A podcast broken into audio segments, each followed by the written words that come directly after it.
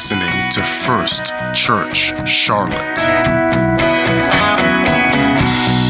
Right, so we are looking at ethics and the manifestation of God. Uh, let's just hold off on reading a text and let's just save the time and, and dive right into it.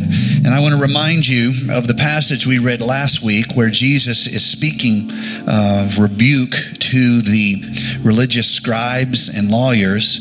And he basically tells them, Look, you are of your father, the devil that's pretty uh, that's that's pretty straight, right? Fact, that's a little bit too straight for me. you are of your father, the devil, which undoubtedly was astonishing, astonishing to them because they had spent their whole life in pursuit of rightness. They had spent their whole life in pursuit of righteousness according to the law of Moses. It's terrifying to me to think that somebody could spend their whole life trying to do the right and end up doing the wrong. Right? Lord, help us not to do that. We don't want to spend our whole life pursuing uh, what we feel is the right and then discover in some way it is it is the wrong. We we want to uh, get it right. We want to be as right as we can be. Now, uh, we none of us stand here and say we have arrived and we have made it, but we all of us want to get it as right as we can.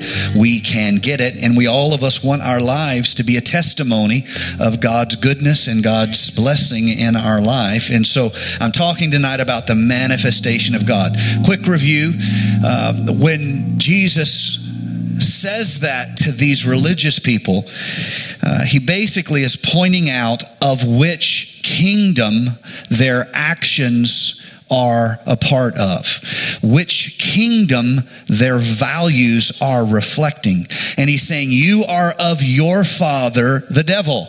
Um, and they, of course, take issue with this. Uh, there is two kingdoms at work there is the kingdom of heaven, that's what we want to be a part of. And there is the kingdoms of this world, the kingdom of this world, the system of this world, the kingdoms of this world. And we talked last week about ethics being, uh, as it were, derived from the nature of God, not simply the law of God. The law had a very specific role in our life, and the law was to prepare us to meet grace. Yeah. Do you see? Law was not a manner of perfect living, it was a manner of godly instruction to let people under it realize they could not succeed through the law. They needed redemption. Uh, they, in their love for law, they forgot about redemption and that act that would happen at Calvary, which was a modeling of what had happened in Egypt when they were brought out of Egypt and the blood was applied, the lamb was slain, the blood was applied. That all was fulfilled in the life of Jesus Christ. And we talked about that some last week, but for time's sake, let me dive into this understanding that ethics is a part of the manifestation of the kingdom of God here on earth. I, I want to say that again uh, because you probably haven't spent a lot of time thinking of it that way. I know I haven't, and I want to. Um, ethics are a part of the manifestation of the kingdom of God here on earth. I should explain. So, we all of us think of the kingdom of God as being something that happens in heaven. We think of, of it being uh, an age to come, but I want you to know the kingdom of God is here and now, and it is manifest among the nations as the church. Stay with me. God is manifest through Jesus Christ, but the kingdom of God is manifest through the church. Now, the church is not the whole of the kingdom of God, but the church is a part of the kingdom of God here on earth. Revelations 1 and 5. To him who loves us and has freed us from our sins by his blood and made us a kingdom. Do you see what John is saying here? He has redeemed us, he has forgiven us our sins, covered them by his blood, and he has made us, somebody say me, a kingdom, priests to his God and Father. To him be glory and dominion forever. Amen. Christian ethics are just as much a part of the manifestation of the kingdom of God here on earth as the miraculous. Now, I want you to see that we are ambassadors to this world of another kingdom. Yeah. I don't want to, I, I, want, I know I'm going to pound this every one of these nights we talk about ethics because if you, if you think of ethics in the terms of I've got to do this in order to be saved, you will have made a rich subject very poor. You will have missed the depth that is in how we live and how we manifest God here on earth. Uh, as a church, as being a part of the church age, we are often guilty of trying to define everything in terms of can I do this and still be saved? This is to make poor the riches of God's grace. This is to simplify to a type of spiritual silliness what is a mission that God has invested in the earth. You see, if you only view the work of God through terms of saved and lost, you are like a slave who is under duty and obligation. And if I don't do it, then God's going to get me. You will have missed the New Testament. Amen. Don't have time to get too deep into that, so let me just touch it and keep moving. It is the will of God that we of our heart pursue His presence and we choose His kingdom. We choose His way of being. We choose His way of living. And as ambassadors, we manifest the kingdom of God here on earth. How do we do that? On one hand, we do that through the miraculous. We pray for miracles. And when miracles happen, it is a sign of God's dominion here on earth. That's why Jesus could say to the church age to come, to his disciples and to the church age to come, greater works than these shall you do. You will lay hands on the sick. They shall recover. The miraculous will always be a sign of the presence of God. And as church people, we oftentimes love the miraculous and ignore ethics. I don't say that to make you feel guilty. I say that to see, I want you to see living a certain way, living by a certain style, living by heaven's values is just as much how we represent the kingdom of heaven to this er, earth as if someone were raised from the dead. You see, it isn't just a testimony when God delivers the individual, it's also a testimony when they die the death of a martyr, martyr with the hope of heaven in their hearts and the songs of worship on their lips. They are just as much a testimony. Hear me today. If you only can manifest the dominion of God when things work out in your way, uh, uh, the way you would like them to, you have set yourself up for failure the first time you have a real storm blow into your life. Because how you overcome temptation is just as much a part of your testimony of the kingdom of heaven as when you say, Get thee behind me, Satan, thou art an offense to me. Jesus will raise the dead and a few days later go to Calvary. You see, ethics are just as much a part of our manifestation of the nature of God as when we enjoy the presence of God or we experience the power of God. And so here on earth, help me, Lord, to say this in a way that will last. Here on earth, our goal is not simply to be saved you should have some faith in God and His ability to finish what He started in you. Your number one motive should not be fear of being lost. Your number one motive should be fear of burying your talents because God started something in you and He's going to finish it. He's going to finish. He is able to present you. Man, I wish I could preach here. He's able to present you faultless before the throne of His glory with exceeding joy.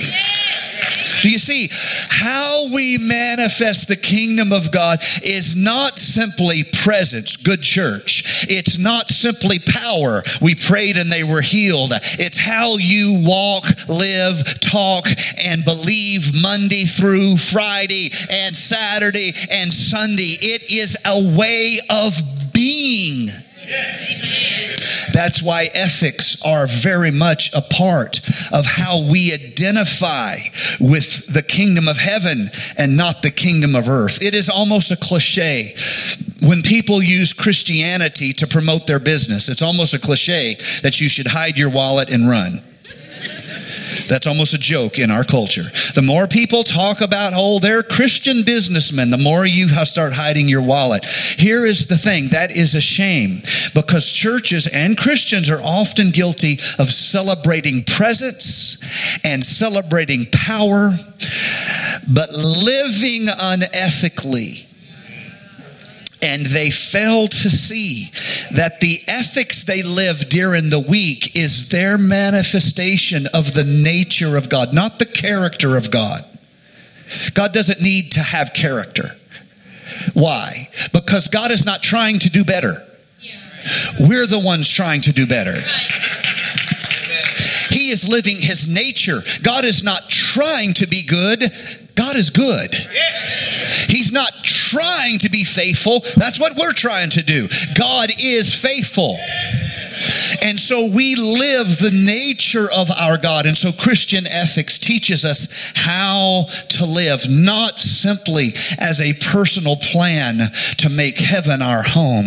That is the, the shallow end of the pool, but as a goal to manifest his kingdom, his values, and his heart to the world. It won't matter if you have truth, if you live in a way where no one wants to share it. It won't matter if you have presence, if you live in a way where others can only see you. And it will not matter if you experience the miraculous. If the testimony of your life does not introduce people to the kingdom of heaven. And so Christian ethics teaches us how to live, like Paul wrote to the church uh, in Colossians walk in a manner worthy of the Lord, fully pleasing to Him. Remember, the ultimate basis for Christian character um, and Christian ethics is the moral nature of God. He stands in His own righteousness and holiness. He is unchanging, He, he is eternal. His moral standard for us does not flow from His commandments to us, it flows from His nature. We are made in His image. This is why even the people who have not had introduction to the truth of the gospel, Paul says they still have a witness and they are without excuse. Why? Because they have been introduced to the nature of God and made in his image all nations, all tribes, all kindreds settle upon similar basic ways of living and interacting with others. And they have very similar moral codes of murder and adultery and,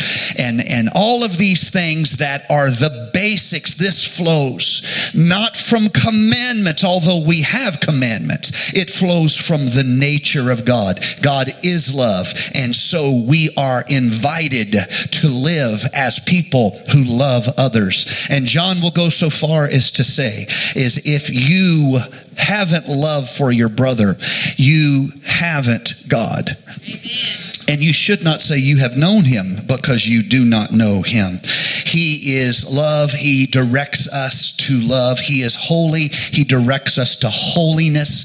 He is merciful. He directs us to mercy. He is truthful. He directs us to truth and directs us away from false witness. His moral nature is part of who he is. And we must pursue the manifestation of his nature in this world today. Because we are his, we are heaven's ambassadors to this generation. How, do we how do we get this uh, an error? I want to show you a mistake, and I don't I don't have a lot of time tonight. The time just runs away from me, and before I know it, I've already spent up my time. But uh, I, I, I want to try to show you an example here of how people can can make this mistake.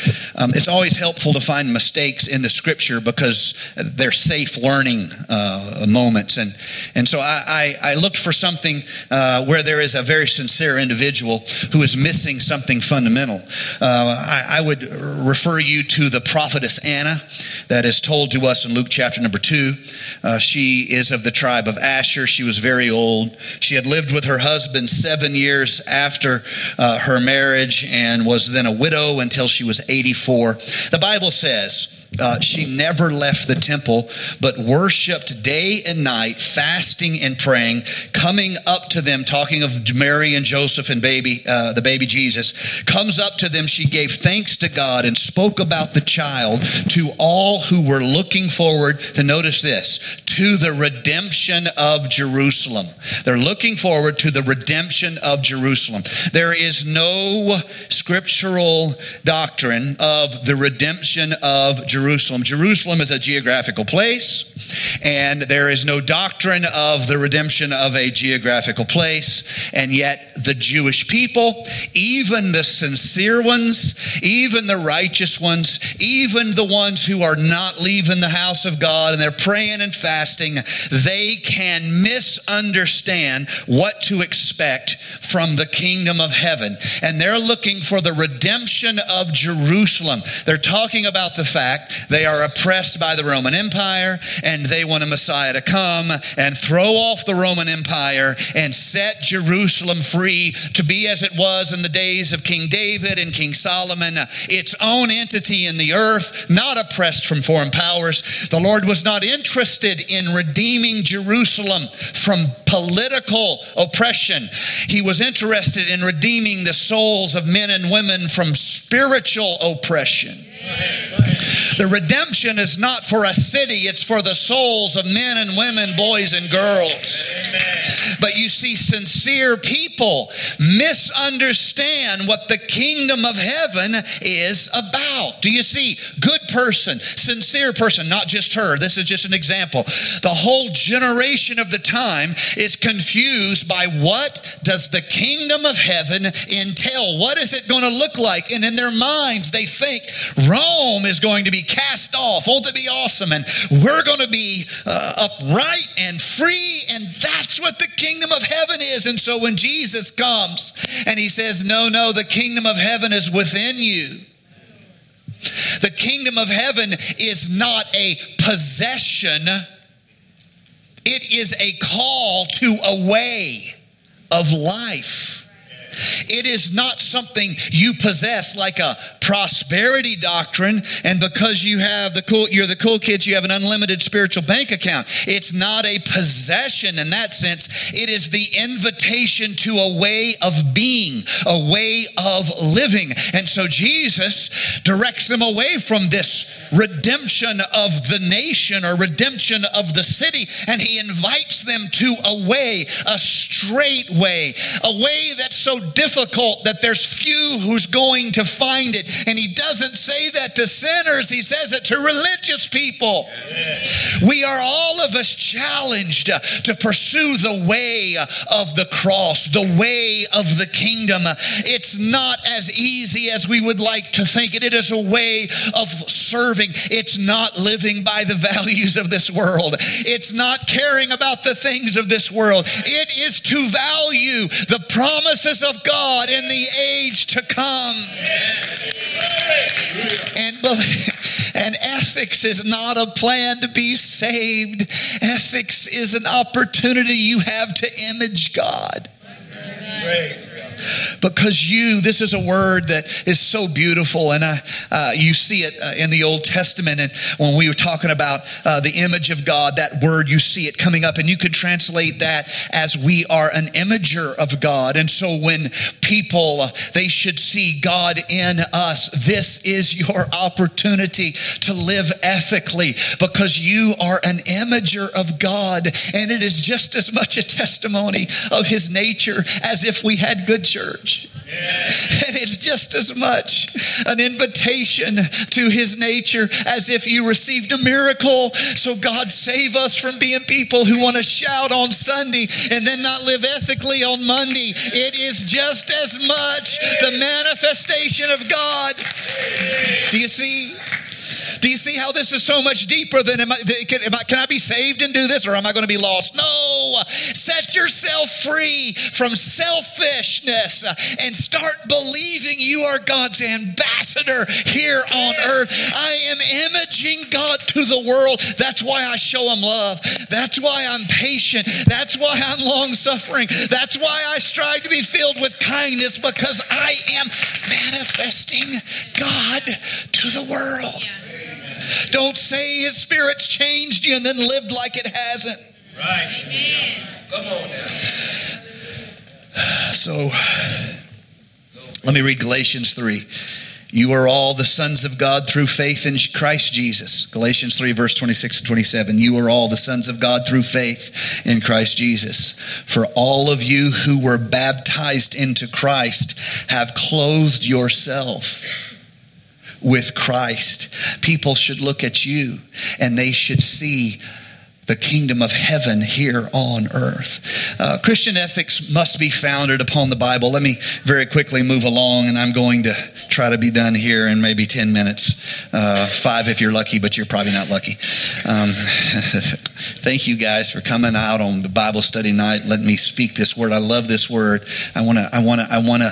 I want to communicate it in a way that is is uplifting and is helpful to you. Christian Christian ethics. Um, it they it must be based upon the Bible. There is in church history, I just want to touch this. I don't have a time for a lot of it. There is uh, in the tradition uh, of, of the Christian church, there is um, various things that, just like the house of Israel and the, the Pharisees and the, the scribes and the, the lawyers of the day, uh, there, there's ways that we can err by having things placed on the same level as the Bible. This is always a mistake. The Word of God is the foundation for everything else. Let, let, me give you an example of this in, in church history. Uh, they call it the Wesleyan tradition. This is, of course, from the great reformer, great preacher, John Wesley. Um, he, he established four sources, uh, four sources for Christian ethics, and it's called the Wesleyan quadrilateral. Uh, imagine four boxes. There's four boxes, and there are uh, placed in the first one, Scripture and the second one, tradition, and the third one, reason, and the fourth one, Christian experience. Uh, I want to say I am by no means of the level of attainment that someone like uh, John Wesley is, but I just want to point out that there is a, a risk here.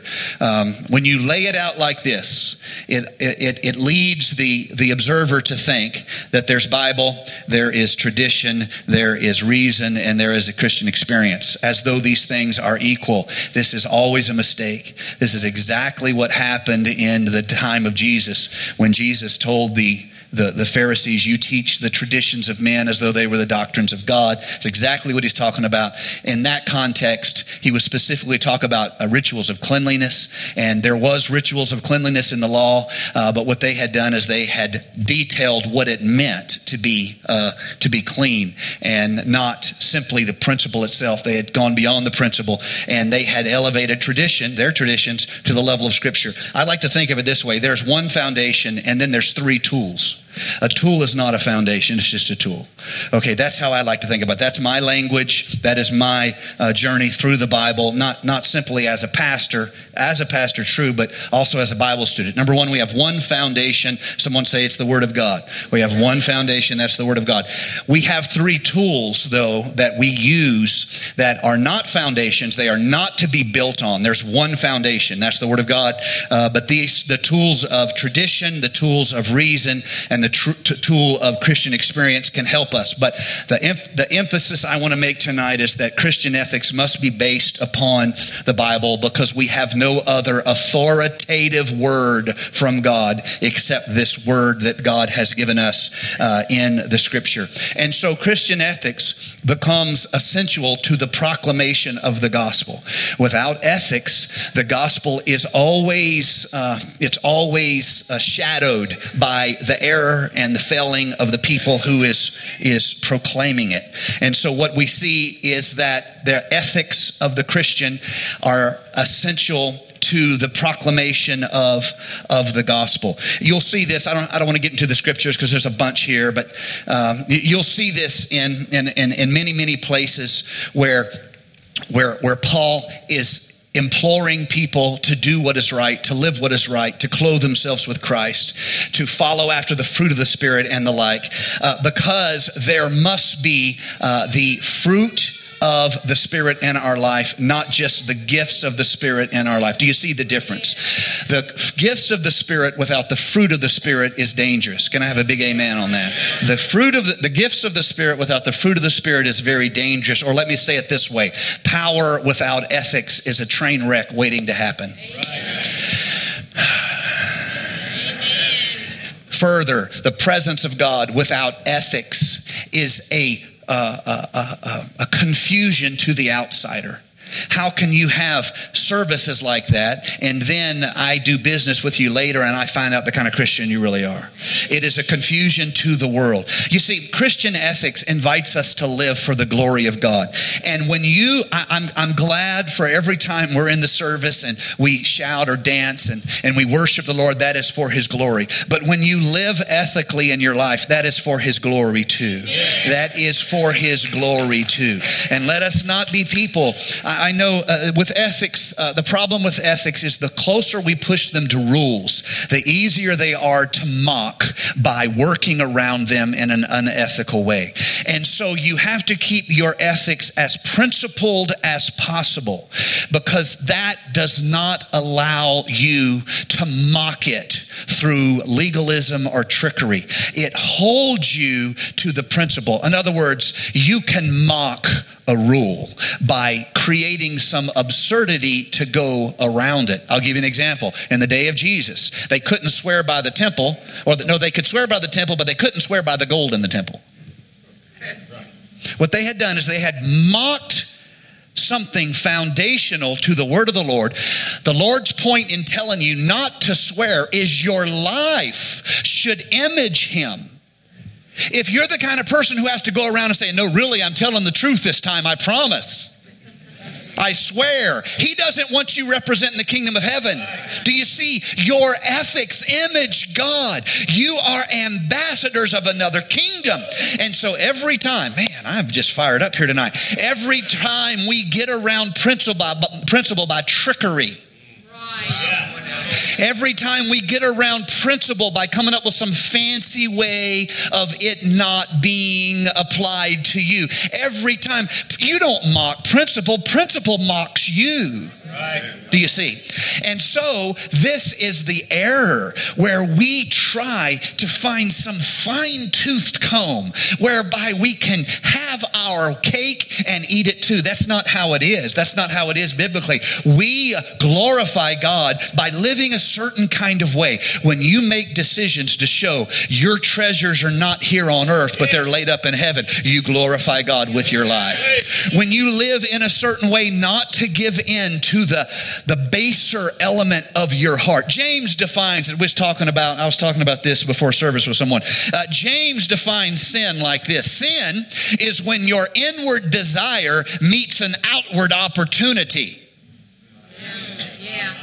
Your inward desire meets an outward opportunity. That's why you should not just try to regulate in your, your inward desire. You should regulate your outward opportunity.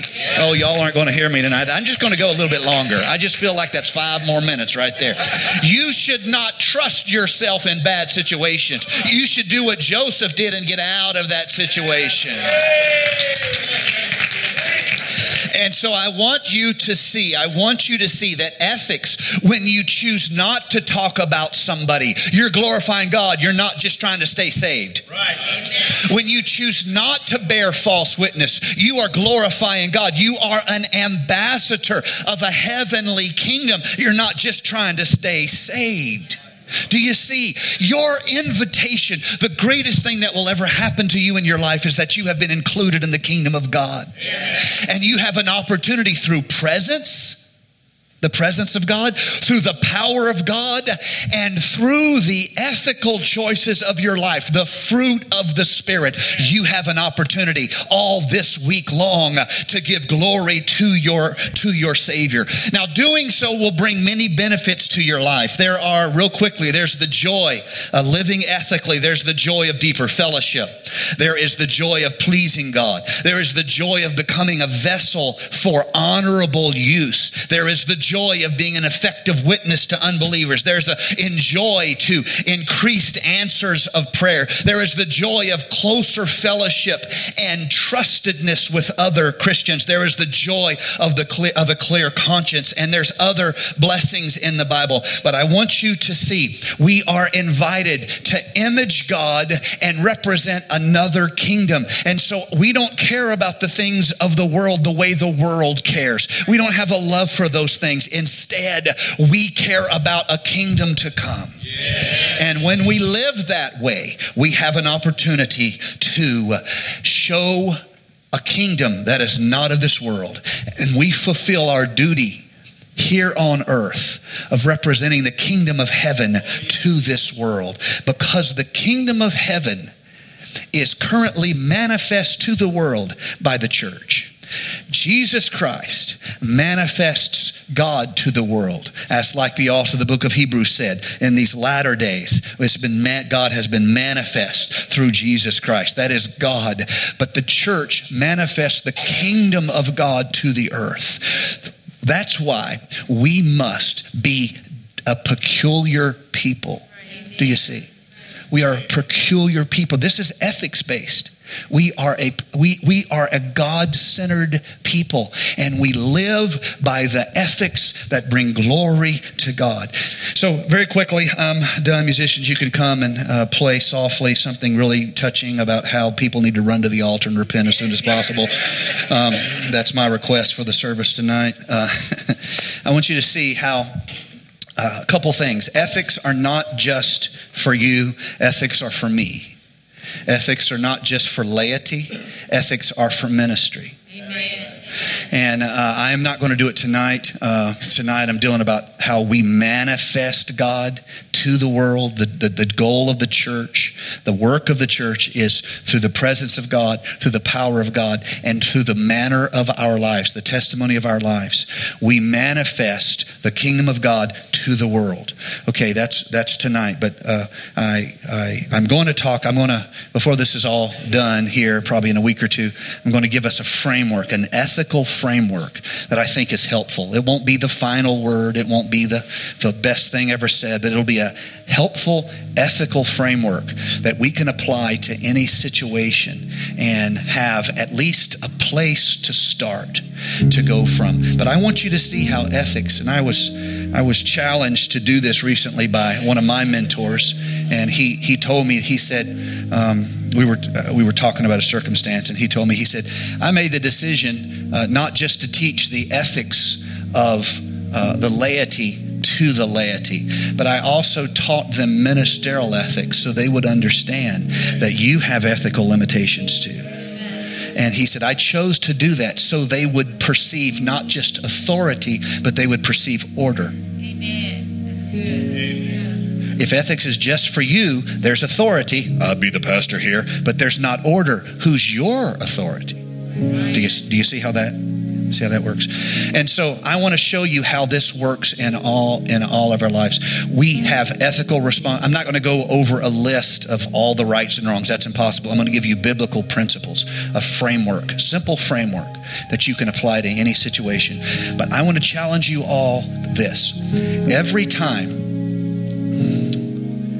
every time you're tempted to take a shortcut, an ethical shortcut, and do something that errs in your favor,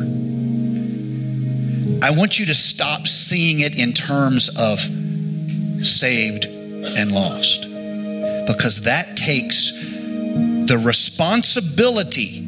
I'm not saying it doesn't affect your salvation or not. I think it, it does, maybe not immediately, but at some point uh, it's going to affect it. Uh, but I want you to see how that absolves you of taking responsibility for your mission here on earth, which is to image God and represent the kingdom of God. And I want you to see how when we cheat in little ways, boy, it's quiet. I got the bishop to say amen, but he's nearly perfect, so that doesn't count, you know. The rest of us sinners, we're all dead quiet around here. I want you to see. I want you to see. I want you to see. When we do that, we have failed not just to be a good person, we have failed in our God called mission, which is to be an imager of God and to be an ambassador to our world. Lord Jesus, help us, I pray, to be people of profound and deep spiritual ethics. Help us not to be enamored of power as though that's the only thing. Help us to see that there is ethics that are just as much a manifestation of the kingdom of heaven as the power that so often that we pursue. And help us to represent you, I pray. I pray you'd give your people strength. I pray you would give them courage. I pray you, they would see the mission in their good decisions. In Jesus' name I pray. Amen. Let's all stand. As you stand, would you lift your hands, lift your voices? Let's give the Lord one more shout of praise here tonight before we go our various ways. Lord Jesus, we bless you. Thank you for listening to First Church Charlotte. If you're in the Charlotte, North Carolina area, worship with us at 4929 North Sharon Amity Road. For information about service times, church ministries, and so much more, visit us online at firstchurchclt.com. If you would like to support our efforts, text GIVE to 704 445 5353. We pray God's richest blessings to you. Come worship with us.